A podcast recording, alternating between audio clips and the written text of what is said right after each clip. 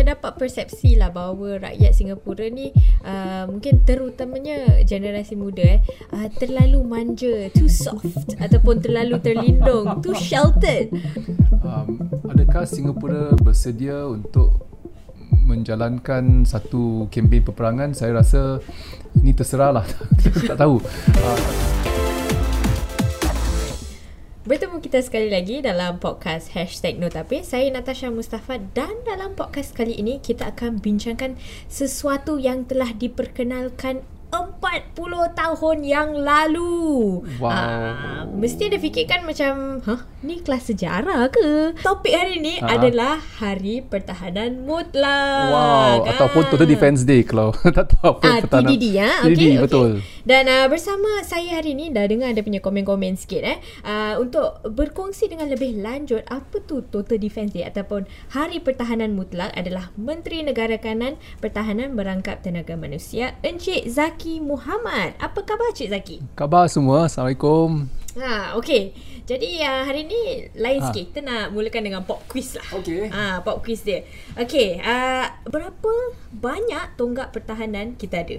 Mesti kalau salah mm-hmm. macam mana? Okey, berapa? enam. enam. Okey, apa enam tonggak pertahanan wow. kita? Pertahanan, civil, social, psikologi, Uh, digital dan ekonomi. Ah, nasib baik pas. Wah, kalau baik pas. tak pas uh, kita berbual lepas tu lah.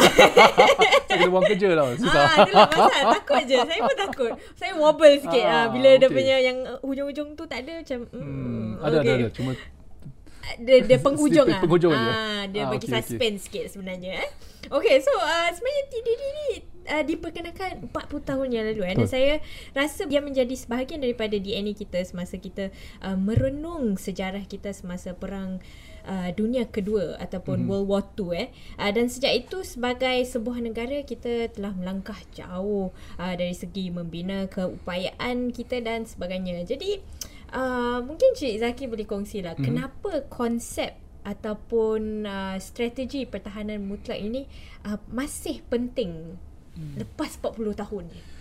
Memang kita lihat dari segi ancaman, memang sentiasa ada lah bagi Singapura. Memang kita lihat apabila kita memulakan uh, total defense kita ataupun uh, pertahanan mutlak kita, um, ia bermula oleh kerana kita baru pada masa itu uh, mencapai independen, kebebasan, mm-hmm. dan pada masa yang sama kita baru uh, uh, melalui lah situasi yang amat uh, perit bagi masyarakat, iaitu penjajahan Jepun di Singapura hmm. selama tiga setengah tahun. Jadi di situ kita melihatlah ramai ramai di antara kita juga telah um, rasa bahawa pemerintah pada masa itu merasa bahawa um, Singapura tidak boleh bergantung kepada sesiapa apabila kita uh, ingin mempertahankan negara kita dan masyarakat kita. Dan ini kerana kita telah bergantung kepada pihak British pada tahun sebelum itu, tahun dekade sebelum itu, Sebagai, sebagai koloni Britain. Mm. Kita juga melihat apabila diancam dan diserang, mm. uh, tiada orang yang dapat uh, mempertahankan Singapura melainkan Singapura sendiri. Mm. Dan di sini um, jika lihat hari ini, walaupun um, situasi telah, telah berlainan, berbeza, generasi juga telah berbeza, Mm-mm. tapi ancaman tetap ada, tapi ancaman yang berlainan lah. Jadi kita melihat enam type of uh, ha. Uh, betul tunggak bagi uh, pertahanan mutlak, tapi uh, kesemuanya uh, terus uh, saya rasa relevan bagi kita walaupun dia punya konteks berlainan. Hmm. Uh. I think part of it yang you mention is uh, yang tunggak dia berlainan adalah yang terbaru dia adalah pertahanan uh, digital, digital kan. Seperti dan okey. Jadi jika lihat macam pada satu masa dulu kita melihat dari segi pertahanan konvensional, mm. di mana kita melihat peperangan yang melanda uh, sebuah negara. Tapi hari ini juga saya rasa ia juga relevan oleh kerana kita melihat konflik di Eropah, misalnya Ukraine dengan Rusia, um, selama berdekit-dekit. Jadi kita melihat eh, negara-negara Eropah mempunyai peace dividend lah setelah Perang Dunia Kedua. Berdekat-dekat. Kita mempunyai Cold War juga hingga tahun enam puluhan, tujuh puluhan, tapi semua buat lama, masih lama mereka menganggaplah situasi telah reda. Mm. Tapi apa yang berlaku dalam dua tahun lalu ialah uh, perperangan bercetus di Ukraine dan dan, dan belum berhenti. Mm-mm. Kita juga melihat konflik di Timur Tengah dan baru-baru ini di Gaza juga, dan ini juga menunjukkan kita lah bagaimana uh, situasi geopolitik hari ini kita harus bersedia untuk mempertahankan negara kita, masyarakat kita, uh, bagaimana kehidupan kita uh, dengan sendiri, dan kita perlukan semua di masyarakat, dalam masyarakat kita semua bersama dan bersatu. Jadi dari segi konteks konvensional, saya kata mungkin masih relevan.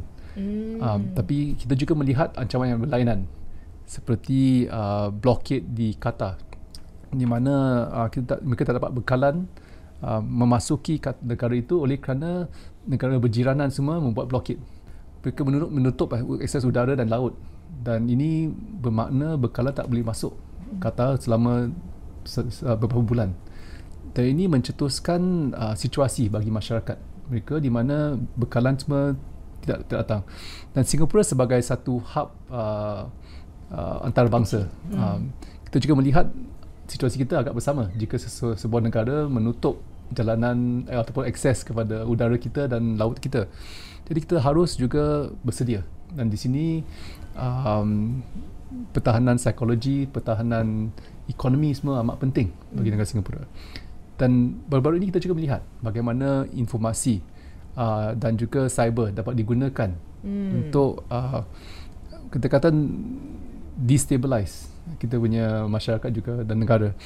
Dan um, kita melihat bagaimana negeri Rus- di Rusia menggunakannya, dan negeri-negeri lain menggunakan, menggunakannya terhadap negara yang lebih kecil, oleh kerana memang lebih senang untuk mereka membuat disruption kepada alat-alat cyber. Hari ini kita juga kita semua menggunakan alat-alat cyber. Phone lah, Phone lah tablet, tablet lah, computer. Spam, scam, semua boleh semua dilakukan. Ada, eh? Semua ada. Hmm. Uh, mereka boleh lakukan misinformation, hmm. fake news lah kirakan. Pun, pun ada juga.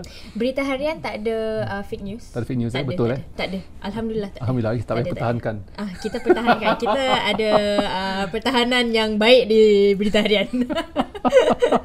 Jadi dari uh, konflik-konflik seperti ini kan, bagaimana uh, mungkin tonggak-tonggak yang uh, pertahanan yang kita ada ni dapat uh, mungkin um, solve uh, isu-isu yang mungkin kita lihatlah hmm. di uh, konflik politik antarabangsa hmm. yang uh, Cik Zaqy kongsikan tadi. Saya rasa uh, saya rasa pertama sekali kita harus menyediakan masyarakat kita, daripada mereka di sekolah, mereka yang bekerja, dan juga mereka yang menggunakan alat-alat cyber. Hmm. Saya rasa ini Uh, amat penting untuk kita terus uh, menyediakan mereka dengan uh, meningkatkan lagi kesedaran mereka akan ancaman tersebut.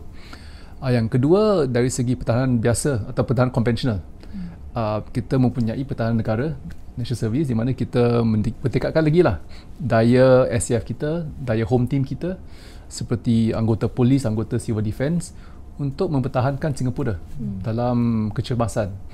Dan kita juga lihat um, baru-baru ini kita baru uh, keluar daripada situasi COVID, pandemik COVID. Betul. Uh, ini juga saya rasa telah meningkatkan lagi eh, kesedaran rakyat Singapura akan bagaimana kita harus bekerjasama, bersatu, um, bagaimana kita mempertahankan um, pertahanan psikologi kita.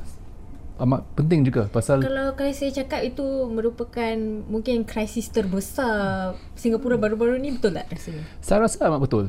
Penting sebab kita melihat macam disruption pada supply chain, hmm. makanan bekalan semua tiada. Situasi seperti seperti COVID nineteen dapat mengganggu kestabilan negara, dan di, kita melihat di negara lain bagaimana jika tidak ditangani dengan baik, tidak mempunyai komunikasi yang baik, tidak mempunyai uh, trust in government, pemerintah. Saya rasa kepercayaan kepada pemerintah, saya rasa ini boleh menstabil, uh, boleh mengganggu kestabilan negara juga. Jadi uh, dari segi itu uh, apa mungkin pendapat uh, Cik Zaqy lah tentang daya tahan yang ditunjukkan oleh rakyat Singapura hmm. uh, ketika tu? Rasa-rasanya macam kita bersedia ataupun are we ready or not for it? Wow, okay. Sa- saya rasa Singapura amat uh, bernasib baik lah, di mana kita mempunyai masyarakat yang bekerjasama hmm. dengan pemerintah. Uh, ramai di antara kita juga telah menjalankan menjalani eh uh, pertahanan negara, mm-hmm. national service. Jadi kita pun memahami lah akan situasi dan bagaimana kita dapat mobilize yang lain. Uh, pada uh, umumnya saya rasa ini adalah satu uh, bagi generasi yang baru, yang mm. muda. Saya rasa ini mungkin bagi mereka uh, pertama kalilah kita mempunyai situasi seperti ini. Tapi bagi generasi yang lebih uh, berusia, mereka meng- masih mengingatlah eh hmm. akan situasi uh, apabila kita baru keluar daripada uh, apa tu um, uh, jajahan Jepun, dan mereka masih mengingat akan bagaimana masyarakat harus bersatu dan dan menyokong antara satu sama lain. Jadi um, kita harus teruskan um, uh, persediaan kami di di beberapa peringkat lah, di peringkat individu, peringkat masyarakat, peringkat perniagaan dan juga peringkat negara. But do you think um, macam kesedaran ni hmm. um, adalah dalam rakyat Singapura, mungkin uh, selain daripada mereka yang menjalani hmm. uh, perkhidmatan negara? Saya rasa mereka faham akan uh, perlunya kesedaran ini, uh, tapi mungkin mereka tak faham akan konteks yang di mana uh, seseorang agresor hmm. mungkin menggunakan ancaman tersebut kepada kita. Misalnya bagaimana mereka dapat menggunakan uh, taktik informasi mm-hmm. untuk me- mengganggu kestabilan negara ataupun uh, me- menyebabkan uh, kepercayaan dengan pemerintah uh, hilang. Mm-hmm. Di sini kita mempunyai pelbagai uh, aspek di mana kita mahu melihat bagi gangguan kepada bekalan kita menerusi seperti air ataupun bekalan makanan juga boleh di, di diganggu juga oleh kerana kita juga melihat supply yang hari ini hmm. um, uh, diganggu oleh uh, situasi di Red Sea misalnya. Hmm. Jadi kita harus terus uh, bersedia dan sentiasa uh, awaslah akan ancaman-ancaman tersebut. Hmm. Saya ingat pasal tahun lalu ada isu tentang kekurangan ayam eh. Saya di uh, di office ni saya dianggap sebagai koresponden ayam, ayam uh, ketika eh, tu aha. eh pasal saya banyak keluar cari ayam, satu cari uh, story pasal ayam lagi satu lah. Ayam so, beku ke ayam fresh? Dua-dua. Tak dapat jumpa, dapat jumpa. Dapat alhamdulillah. Ada kekurangan dia tapi I think it wasn't an issue lah. Macam I think uh, bila saya cakap dengan mm-hmm. uh, penjual uh, ayam-ayam beku uh-huh. ataupun ayam fresh tu, I think kekurangannya adalah ayam yang fresh. Betul. So tapi uh, I think there was one, saya ada pergi N T U C punya storage kan. Wah, uh-huh. semua ada ayam beku macam-macam ada. Ada tapi cuma kita belum sesuaikan diri. Betul. Aha. Betul betul betul. So it's part of the thing lah. Semua hmm. orang kena sesuaikan diri ah ya, bila di dalam krisis. Lepas tu ramai masyarakat Singapura betul. Juga dapat menyesuaikan dirilah yes. untuk menggunakan ayam beku. Ha, kalau tak aku pergi pergi swimming kat sebelah, pergi cari ayam lah. Banyak dekat yang tengah lari. Ah, ah, eh, saya actually I, I saya pergi uh, dekat Bugis. Uh-huh. Ada area kat situ ada banyak ayam. Ayam juga eh. Ada. Itu bagus, free range chicken, organic. Tapi saya tak tahu kalau Cik Zaqy patut tangkap lah. Tapi uh, apa yang kita bincangkan uh, sampai sini adalah tentang perspektif yang lebih luas lah. Hmm. Tapi sekarang uh, saya nak tanya tentang generasi muda pula. Uh, tadi Cik Zaqy ada kongsi sikit lah tentang kepentingan uh, generasi muda pelajari tentang uh, pertahanan mutlak ini. Tapi um, apa saya saya rasa kami telah melakukan yang terbaik eh dalam mewujudkan kesedaran dan pendidikan oh. tentang pertahanan mutlak dengan mengadakan Hari Pertahanan Mutlak uh, dan mendedahkan uh, kanak-kanak kepada apa sebenarnya hmm. total defense tu. Tapi dari pengalaman saya eh dekat sekolah, di sekolah, antara aktiviti yang saya paling ingat adalah kita perlu makan ubi ataupun tapioka, tapi kan itu saja yang saya tahu. Tapi macam yang lain semua mm, tak tak tak clear sangat lah. So jadi selain daripada makan ubi, mm-hmm. bagaimana kita dapat terus menyediakan ruang ataupun uh, beri peluang lah untuk yeah. anak-anak ni pelajari tentang total defense? Makan ubi je ke?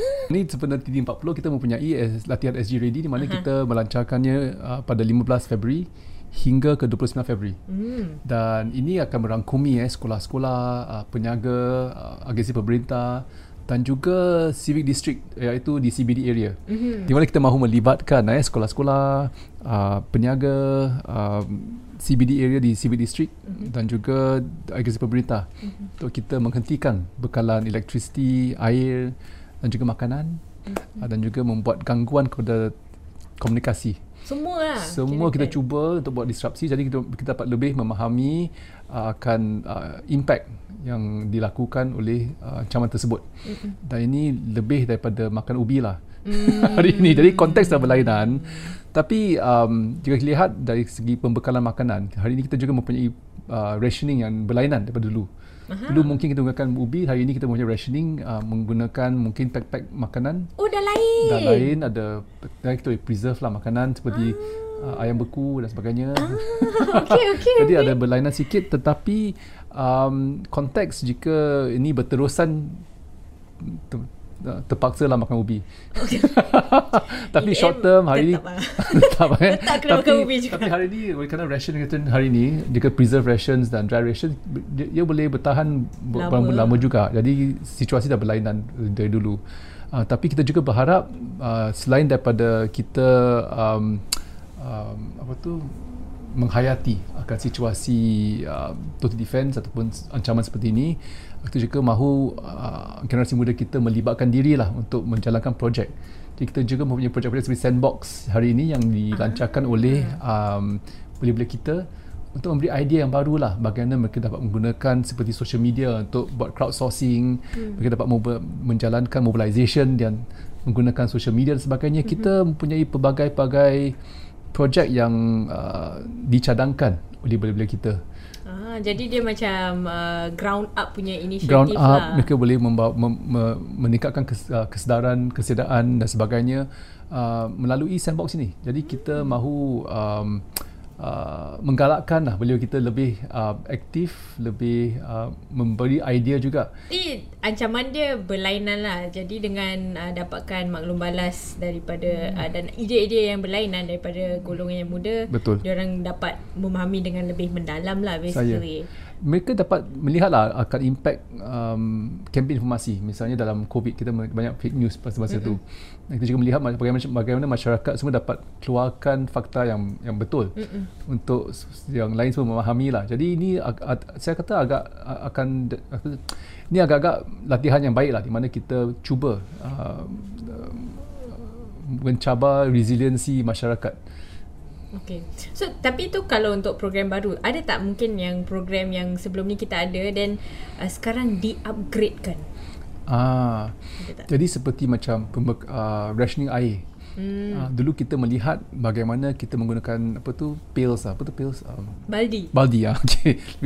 Dulu kita lihat bagaimana kita menggunakan baldi untuk buat apa tu untuk mengangkat mengangkut air. Mm-hmm. Hari ini kita melihat P U B mempunyai uh, mesin barulah di mana mereka dapat packkan dalam plastik. Ah. Jadi lebih cepat lebih lebih le, lebih uh, cepat kita dapat rationkan air dalam sesuatu arena. Dan kita akan melihat dalam latihan yang akan datang bagaimana kita menggunakan uh, alat, ter- alat baru lah. Jadi kita juga melihat bagaimana kita menggunakan information campaign lah untuk kita meningkatkan lagi resiliensi psikologi hmm. uh, di antara masyarakat kita. Jadi hmm. ini saya rasa amat penting di mana kita melihat uh, walaupun psychological defense memang dah ada dah, dah, dah, dah, dah lama, tapi hari ini dari segi konteks ancamannya dia. berlainan. Oh, okay, okay. Tadi you mention dulu pakai baldi angkat air semua. So saya rasa saya ada uh, cakap kan dengan staff-staff tadi kan. Ah. Diorang kata the last time yang kita buat exercise yang uh, seluruh pulau ni was in nineteen ninety-five eh. Betul ke? Lama. So apa signifikan dia lah? Dah tiga puluh tahun lah. Ha. Ha, that's right, that's right. So apa signifikan dia? Jadi memang dia hari ini ya? the, I mean bagi saya apa yang berlainan hari ini adalah kita melihat ancamannya boleh berlaku pada pada pada masa tidak sangka. Hmm. Uh, boleh berlaku. Konflik kita melihat, saya katakan di Eropah, di, di di Timur Tengah berlaku dengan mendadak, tak punya warning. Hmm. Jadi di Singapura kita harus sentiasa bersedialah. Jadi kita jika lihat ancaman hari ini, bukan saja dari segi konvensi di mana kita melihat satu negara membuat ancaman kepada satu lain, hmm. yang lain, tapi kita juga boleh melihat uh, non-state actor ataupun pelaku bukan negara Uh, yang melakukan ancaman seperti teroris, hmm. seperti aktor-aktor uh, yang melak- men- menjalankan fake news, iaitu mungkin seseorang yang mungkin tidak mahu, you know, negara kita aman misalnya dan menjalankan um, apa tu kempen informasi hmm. di Singapura. Dan ada ada yang antara mereka juga seperti scammers, spammers hmm, dan eh. dan menggunakan uh, apa tu ancaman cyber Mm-hmm. untuk masuki sistem kita dan membuat gangguan. Jadi hari ini jika lihat ancaman saya rasa lebih luas daripada dahulu, dan oleh itu um, dari dari segi skala, dari segi uh, threat levels dan probability lah akan berlaku uh, agak lebih tinggi lah daripada dahulu. Jadi saya rasa hari ini um, apabila kita melihat konflik, kita melihat ancaman, uh, saya rasa lebih relevan hari ini di mana kita mahu uh, kesedaran lebih tinggi dan uh, kesediaan lebih tinggi juga. Hmm. So, I mean, kita boleh cakap uh, okay, uh, kita want, kita nak sediakan ataupun uh, memperkukuhkan uh, idea-idea ini hmm. kepada uh, golongan anak muda ataupun secara secara saya kata awam kan? se- semua lapisan semua, masyarakat semua, semua semua lapisan masyarakat, masyarakat. Kan? Oleh kerana uh, walaupun mereka lebih berusia mungkin masih mengingati uh, pengalaman mereka hmm. dalam jajahan Jepun, tapi konteksnya hari ini berlainan juga. Ada isu tak? Uh, changing the mindset daripada okay, dulu ancaman dia adalah untuk traditional, conventional. Uh, yeah. So to change, saya rasa kedua-dua masih masih penting juga, oleh mm-hmm. kerana hari ini kita juga masih boleh melihat ancaman konvensional lah. Mm-hmm. Jika dilihat negara seperti Jepun boleh katakan beribu-ribu kilometer daripada Singapura, mm-hmm. tapi dapat juga sampai sini. Mm-hmm. Jadi ancaman naik bukan naik basikal tapi memang betul ya. Yeah. Jadi ancaman boleh datang daripada mana-mana. So actually kan macam terdapat persepsi lah bahawa rakyat Singapura ni uh, mungkin terutamanya generasi muda eh uh, terlalu manja, too soft ataupun terlalu terlindung, too sheltered. Uh, mungkin mereka tak pernah uh, mungkin mereka tak boleh ataupun tak akan bertahan dalam peperangan. Adakah ini sesuatu yang uh, dibimbangkanlah oleh pemerintah? Ada tak? Ada yang mungkin ber, mempunyai persepsi tersebut. Hmm. Tapi jika dilihat covid sembilan belas, kita melihat bagaimana masyarakat Singapura dari semua lapisan usia hmm. dapat menyesuaikan diri dalam satu krisis. Um, adakah Singapura bersedia untuk menjalankan satu kempen peperangan? Saya rasa ini terserahlah. Tak tahu. Uh, tapi kita sentiasa cuba eh, menyediakan diri um, dengan uh, pertahanan negara melalui uh, pertahanan negara uh, pertahanan S A F dan home team yang efektif, melalui um, setiap tahun kita mempunyai uh, pelbagai latihan di Singapura dan, dan dan di luar negara sekali. Kita dapat melihatlah bagaimana um, askar kita, um, pasukan home team kita dapat uh, sentiasa menyediakan diri kita untuk ancaman yang uh, konvensional dan juga ancaman yang dalam kita katakan grey zone. Jadi kita sentiasalah meningkatkan kesedaran kami untuk uh, menangani setiap ancaman yang ada dan kekal relevan untuk uh, ancaman yang akan datang. Jadi rasa-rasanya uh, apa yang terlalu manja, terlalu terlindung tu sekadar kenyataan yang tidak berasas. You think? Saya kata itu mungkin persepsi, tapi kalau, kalau, kalau belum pernah terjadi, kita tak tahu hingga terjadilah, seperti krisis yang COVID, krisis COVID. Hmm. Jadi kita perlukan krisis lah, tapi adakah kita mahu menunggu se, uh, sebuah krisis sebelum kita menyediakan diri? Hmm. Itu chicken egg question kan. Hmm. Jadi kita inginlah eh, um, apa tu uh, membuat satu reminder kepada masyarakat bahawa ancaman sentiasa ada. covid sembilan belas mungkin satu teaser, mm-hmm. dan kita hanset harus uh, bersedialah uh, oleh kerana ancaman boleh berlaku di mana-mana masa. Jadi kalau boleh uh, kalau uh, Cik Zaqy jumpa seorang Gen Z eh, apa yang anda akan katakanlah kepada dia dalam uh, tentang pertahanan mutlak dalam lima perkataan? Lima perkataan? Ha, lima je. Tonggak ada enam. Tapi saya bagi lima je. Sentiasa sediakan diri sebelum diancam. Oh, oh wow. Okey, okay, lima. Not bad, not bad. So, se- sentiasa sediakan diri, diri sebelum, sebelum diancam. diancam. Wow, not bad, ha, not bad, okay, not okay. bad, not bad. Wow. Okey. Uh, jadi kita sudah bincangkan tentang ah uh, tu banyak. Hari oh, ni saya goodness. banyak pop okay. quiz. Ha, jadi kita sudah uh, bincangkan tentang warga Singapura secara am, um, generasi anak muda. Sekarang ha. saya nak tanya, sebagai seorang individu tu, mm-hmm. apa yang kita bu- boleh buat? Because at the end of the day, pertahanan mutlak adalah tentang uh, melindungi diri kita sendiri, kerana no, kalau kita tak buat sendiri, siapa nak buat tak lah betul. kan? Uh, jadi uh, macam mana kita boleh memperkukuhkan kesediaan ini sendiri eh, secara individu? Bagi saya, itu adalah satu prinsip individu lah bagi, bagi, bagi seorang warga negara Singapura. Adakah um, seseorang yang bukan warga dapat mempertahankan Singapura mm. seperti kita. Jika kita nak kita, siapa lagi? Betul. Yang kedua. Yang ketiga, kita juga terlihat dalam sejarah kita um, dan juga apa yang sedang berlaku di mata dunia hari ini, uh, kita boleh bergantung kepada sesiapa untuk mempertahankan kita juga. Jadi di sini memang tertakluk kepada kita lah eh. Uh, memang bergantung kepada kita untuk um, uh, menyediakan diri dan meningkatkan lagi kesediaan kita dan pertahanan kita uh, terhadap ancaman-ancaman yang kita katakan yang enam pillars tadi. Mm. Um, dan um, ini adalah satu situasi serius di mana walaupun kita melihat Singapura, apa, apa yang saya khawatir adalah di kita melihat Singapura sebagai satu negara yang aman, damai, mm. um, progresif, kita mempunyai ekonomi yang berkembang. Uh, tapi adakah kita uh, percaya bahawa ini dapat diganggu? Mm. Adakah kita rasa bahawa mungkin hari ini um, semua going okay lah? Jadi, belum pernah terjadi. Belum terjadi, jadi kita uh, letakkan ni semua kepada pemerintah lah, kan? Dia mm. jaga semua lah. Mm. Jadi, tapi saya rasa dalam satu krisis um, uh, pemerintah mempunyai dan, dan, dan juga S A F dan Home Team mempunyai peranan di mana kita cuba mempertahankan negara, tapi itu tak mungkin um, sufficient lah, tak mungkin cukup. hmm, tak mencukupi tak mencukupi jadi kita perlukan masyarakat teguh, bersatu, dapat uh, menangani ataupun overcome kita punya cabaran-cabaran. Jadi jika kita tak tak um, teguh bersatu, Singapura akan roboh.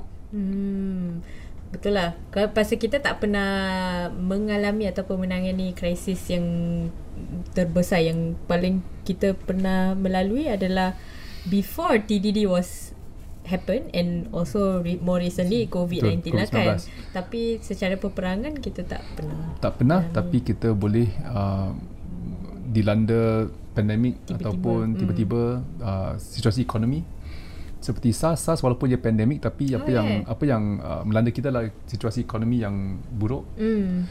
Jadi kita mempunyai banyak ancaman, tapi hari ini jika kita menyediakan society kita, masyarakat kita, saya rasa kita dalam dalam situasi yang lebih baik lah. Hmm. Jadi kalau um, contohlah saya ha. saya represent seorang individu yang uh, ha, saya seorang je, apa yang saya boleh buat? Cik Zaqy nak cakap apa dengan saya? Contohlah. Hmm, melainkan you Rambo lah lain. Eh tak ada. Itulah, that's the thing. Ramai orang rasa macam, oh saya kena uh, jadi ada, Rambo, ah, kena jadi Rambo satu di barisan hadapan. Or you know, that's that's that's what tak. saya rasa lah ramai orang yang fikirkan lah. Tapi what what walaupun what dalam walaupun dalam dalam dalam, dalam perkhidmatan tentera S A F, kita kita sentiasa bekerjasama sebagai satu pasukan. Jadi jika dilihat satu negara, kita semua sebagai satu, satu pasukan, pasukan juga. Oleh kerana S A F dan juga Home Team tak boleh uh, di semua tempat pada masa yang sama. Betul. Jadi jika kita mempunyai ancaman cyber, ancaman psikologi, perlukan masyarakat untuk memberi uh, sokongan kepada satu sama lain. Jadi kita mempu- perlukanlah semualah dari segi, kita melihat dalam, dalam situasi COVID nineteen. Mm.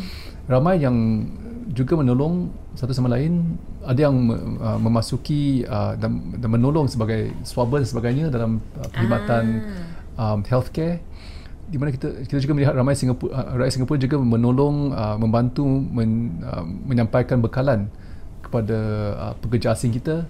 Jadi kita melihat bagaimana rakyat Singapura dapat uh, bersatu berteguh dalam situasi krisis. Jadi tak semestinya lah jadi Rambo ataupun uh, jadilah army ke Home no, Team. Kita tak semua mempunyai lah kita punya apa tu uh, role lah yang kita harus memainkan.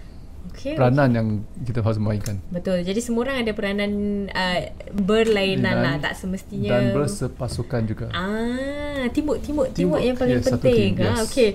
Jadi macam mana kalau generasi muda kan uh, sekarang, selain daripada you know uh, coming up dengan idea-idea yang baru uh, untuk pelajari dan meningkatkan kesedaran, apa hmm. yang mereka boleh buat lah untuk sumbang kepada strategi uh, pertahanan negara ni? Bagi mereka yang um, saya katakan yang akan menjalani atau telah menjalani latihan negara, saya kata ini satu jalan untuk mereka meningkatkan lagi kepakaran mereka untuk mempertahankan negara kita. Um, kalau yang tak pergi N S yang tu? tak pergi N S tu, kita pun punya banyak peranan jugalah dalam um, saya katakan dalam uh, meningkatkan kesedaran bagaimana dapat menjalankan um, pertahanan dari segi uh, pertahanan cyber, pertahanan informasi, uh, dapat menyampaikan bekalan bagaimana kita dapat menggunakan ataupun uh, menjadi linkah dalam komuniti. Tadi uh, Cik Zaqy ada kongsi sikit tentang exercise S G Ready yang Betul. akan uh, di uh, jalankan dari lima belas hingga dua puluh sembilan Februari kan. Jadi antara ancaman yang akan disimulasikan termasuk keselamatan siber, kempen disinformasi dan juga drone. Saya betul. Dari segi drone, dia satu ancaman terkini di mana kita melihat dalam konflik di merata dunia hari ini. Dan kita tidak mahu um, membawa situasi yang realistik lah kepada rakyat Singapura, dan ia bukan saja dilakukan boleh dilakukan oleh um, satu negara tapi juga pelaku non-state mm-hmm. ataupun teroris. Mm. Uh, dan di sini kita mahu rakyat Singapura uh, cuba memahami ataupun mengetahui lah uh, di mana civil defense shelter yang yang terdekat uh, bagi mereka. Jadi jika dilihat um, ancaman yang dahulu konvensional, kita melihat macam bombs dalam um, ada bomb shelter, ada bomb shelter eh, dalam dulu. Hari ini orang gunakan drone, tak gunakan bom tu, tu, uh, bukan bukan saja bom bom tradisional daripada uh, apa tu um, daripada pesawat, tapi hari ini ada yang gunakan drone lain eh berlainan dan silent juga, kadang-kadang datang malam dan sebagainya. Jadi um, kita harus sentiasa bersedia lah akan uh, ancaman terkini yang mungkin kita rasa mungkin ah ini drone lah macam biasa, tapi membawa bom mana-mana. Betul juga. Betul juga. Wah, drone boleh angkat bom? Boleh. Di Ukraine menggunakan drone hari ini. Jadi kita mempunyai banyak ancaman tersebut yang hari ini digunakan di Ukraine dan di Tim- Timur Tengah. Mm. Uh, jadi di Singapura kita kita mem- mem- kita mahulah membawa situasi yang realistik. Uh, the last time yang kita buat exercise seperti yang secara besar-besaran ni adalah untuk ambil air je. Sekarang dia ada pelbagai aspek Pel- eh. Pelbagai aspek. Ya, yeah. So jadi kenapa ia penting ah untuk kita uh, ada um, pelbagai aspek ni secara mungkin macam serentak macam tu? Kenapa tak satu-satu je? Ah, pasal ini lebih realistik hari ini oleh kerana apabila kita mempunyai satu gangguan, ia mungkin bukan saja gangguan terhadap satu elemen. Hmm. Seperti covid sembilan belas, kita melihat gangguan bekalan dari segi bukan saja air lah. I mean, air mungkin tidak, tapi bekalan makanan, bekalan yang lain, bekalan elektrisiti, Uh, mungkin terganggu dalam satu ancaman. Kita mahulah membawa ancaman yang baru di mana mungkin uh, rakyat Singapura ataupun masyarakat belum terdedah. Hmm. Tapi ia dilihat di konflik di merata dunia hari ini.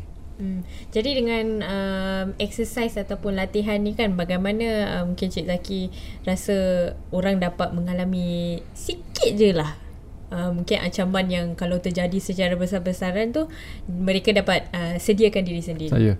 Tapi walaupun kita melihat elemen berlainan, tapi ia bukan semua pada dalam satu, satu tempat lah. Mm. Kita melihat sekolah mempunyai uh, gangguan bekalan air dan elektrik, misalnya makanan. Tempat lain mempunyai mungkin elektrik, tempat lain mempunyai mungkin uh, gangguan telekomunikasi. Gangguan telekomunikasi tu macam mana actually? Ah, ada di antara, kita juga mempunyai pelbagai uh, rakan kongsi lah, seperti hmm. peniaga, seperti uh, bangunan yang mungkin menutup wifi mereka hmm. untuk membuat simulasi. Alah, wifi je. Wifi telekomunikasi adalah, you know. Jadi uh, jangan telefon Singtel kata eh kenapa tak jalan, no? Tiba-tiba wireless S G tak ada lah, macam tu lah. Macam gitulah. Oh. Uh, jadi kita berharaplah ini jangan buat panik, tapi memang ia satu ancaman yang betul lah, di mana uh, jika Singtel mahu membuat disruption kepada satu negara, kita boleh menutup telekomunikasi mereka. Dan hmm. ia kita telah melihat bagaimana negara seperti Uh, Rusia menggunakannya apabila mereka mencerobohi Crimea. Jadi apabila apa yang kita berharap adalah uh, rakyat tak panik. Rakyat jangan semua, panik eh jangan guys. Panik, jangan panik. Jangan panik. Uh, uh, terus bersedia untuk uh, dalam um, dua minggu ini. Uh, sen, uh, jadi be on the lookout lah. Bila-bila boleh jadi eh? Bila-bila jadi, mungkin anda dalam daerah C B D terjadi gangguan elektrik ataupun gangguan telekomunikasi. Uh, jadi uh, memang kita mahu jalankan situasi yang agak realistik, dan ini saya berharap lah kita dapat buat refleksi lah akan bagaimana konteksnya dapat uh, mengganggu kita dan i- mengimpact kita. Hmm. Okey, jadi kalau ada satu perkara yang uh, anda pelajari daripada podcast ini adalah setiap individu memainkan peranan yang besar, besar dalam besar. pertahanan mutlak negara kita eh. Uh, tidak kiralah uh, usia yang dah yang dah berusia ataupun yang muda, semua orang ada um, peranan, peranan yang penting, yang penting. eh. Uh, yang penting adalah kami uh, dalam keadaan yang tidak menentukan dia, kita harus uh, berteguh bersatu dan bersedia untuk mengharungi sebarang isu bersama. Betul tak? Betul. Ha, okay. Jadi sampai di sini saja podcast kali ini. Terima kasih kepada uh, Cik Zaqy kerana bersama kami hari ini dan jumpa lagi dalam podcast seterusnya. Jumpa lagi. Terima kasih sekali semua.